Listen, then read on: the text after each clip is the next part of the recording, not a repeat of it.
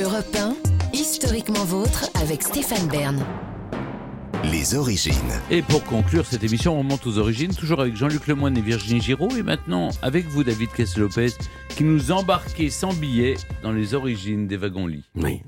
Les trains ont toujours roulé la nuit depuis le tout début de l'histoire des trains. Parce que bon, le train, ça a beau aller vite, euh, plus vite que la marche à pied euh, ou le cheval, et ben quand même les distances qu'on parcourt en train sont bien fat.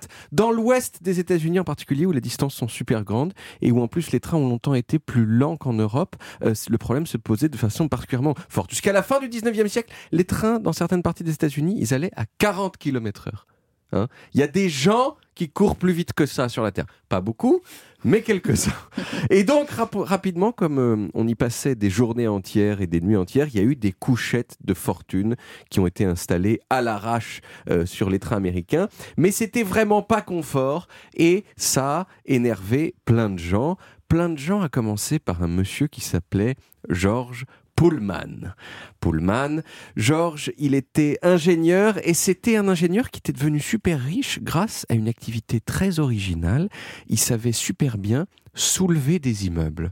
Alors pas tout seul, avec un certain nombre d'autres gens, mais euh, à Chicago, où il travaillait, c'était un savoir-faire particulièrement demandé, notamment parce que la ville était sujette aux inondations et qu'on avait construit les immeubles trop bas.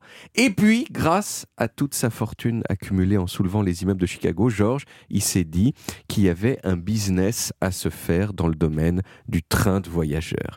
Et il s'est mis en tête de concevoir un wagon dans lequel on puisse dormir bien comme il faut. Et c'est comme ça qu'il a conçu, en 1864, un wagon qu'il a appelé The Pioneer, le pionnier, le premier wagon-lit de l'histoire de l'humanité, euh, enfin le, premier en tout cas qui, euh, qui marchait, il y avait euh, des rideaux de soie, des lustres, des plafonds peints, des lambris sur les parois, du cuivre et des lits de malades mentales. Alors, petit problème quand même, le wagon euh, de Pullman, euh, The Pioneer, il était trop large pour les quais de l'époque, euh, ce qui est ballot, hein, puisque le but d'un train, c'est quand même de circuler. Sinon, ça fait juste un hôtel statique un peu exigu et nul. Et ça, ils n'avaient pas calculé la... non, il a dit, non, non, moi, mon but, c'était de faire un truc joli. Mais Pullman, il a su quand même, il a su, il a su tirer profit d'un événement auquel personne s'attendait et qui est l'assassinat du président Abraham Lincoln le 15 avril 1865. On ne sait pas très bien comment, mais Pullman il a réussi à convaincre le gouvernement d'adopter The Pioneer pour la dernière section du trajet emprunté par le train funéraire du président Lincoln. Et c'est d'autant plus étonnant qu'il les ait convaincus que, comme je vous l'ai dit, le wagon était trop large et donc tous les quais et tous les ponts sur le passage du train ont dû être adaptés rien que pour faire passer ce wagon qui sinon passait pas. Mais ça a donné un coup de pub de dingue au wagon de Pullman qu'il a lancé dans la foulée en cartonnant bien comme il faut. Deux ans plus tard, il y a un homme d'affaires belge qui s'appelait George Nagelmakers, qui a fait un voyage dans un train de Pullman aux États-Unis pour se remettre d'une déception amoureuse il était amoureux de sa cousine et sa famille lui a dit non non non tu ne tapes pas ta cousine c'est pas possible. Et donc il était triste et donc il a voyagé euh, aux États-Unis et il a découvert le train Pullman et il a trouvé le train si dingue de Pullman qu'une fois revenu en Belgique il l'a copié en créant la compagnie internationale des wagons-lits qui a d'abord opéré entre sa Belgique natale et des capitales européennes. Et puis c'est lui qui a créé enfin le 4 octobre 1883 le plus légendaire des trajets en wagon-lit de l'histoire du monde celui de l'Orient Express, qui permettait d'aller de Paris à Istanbul en trois jours pour l'équivalent de 7000 euros aller-retour, euh, ce, qui est, ce qui est cher. On peut encore le faire aujourd'hui et c'est plus cher que ça. Euh, ça. Il y, a, deux départs par an et ça coûte minimum 20 000 euros par personne. il y, a, eu de l'inflation même là-dessus. Alors par la suite, les trains de nuit sont démocratisés, en particulier en France. En 1981, en France, l'année de ma naissance, il y avait 500 villes qui étaient desservies par les trains de nuit, mais mais bien sûr, le train de nuit a fini par se faire fumer sa race pour plein de raisons. Le TGV d'abord, qui a rendu les, trajets beaucoup plus courts. La démocratisation de l'avion, qui les a rendus encore plus courts. Et un truc auquel on ne pense pas forcément aussi, la fin du service militaire. Mmh.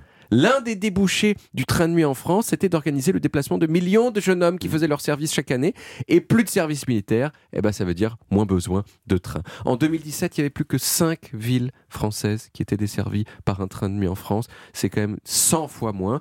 Mais Il revient. C'est sans compter sur le réchauffement climatique, Euh, alors qui dans l'ensemble est une mauvaise chose, hein, il faut le dire, mais qui pour le train de nuit est une excellente nouvelle. Moi, dans mon entourage, par exemple, la moitié des gens ne veulent plus prendre l'avion euh, du tout. Ouais, Euh. Et les investisseurs, ils ont bien compris ça. Et donc en France, en 2021, la SNCF a relancé deux lignes supplémentaires de train de nuit Nice, Paris-Nice Oui. et Paris-Tarbes-Lourdes, ainsi qu'un Paris-Vienne en Autriche que j'ai pris l'autre jour. Ouais, c'est plus qui- compliqué. Ça, ça dure 14 heures.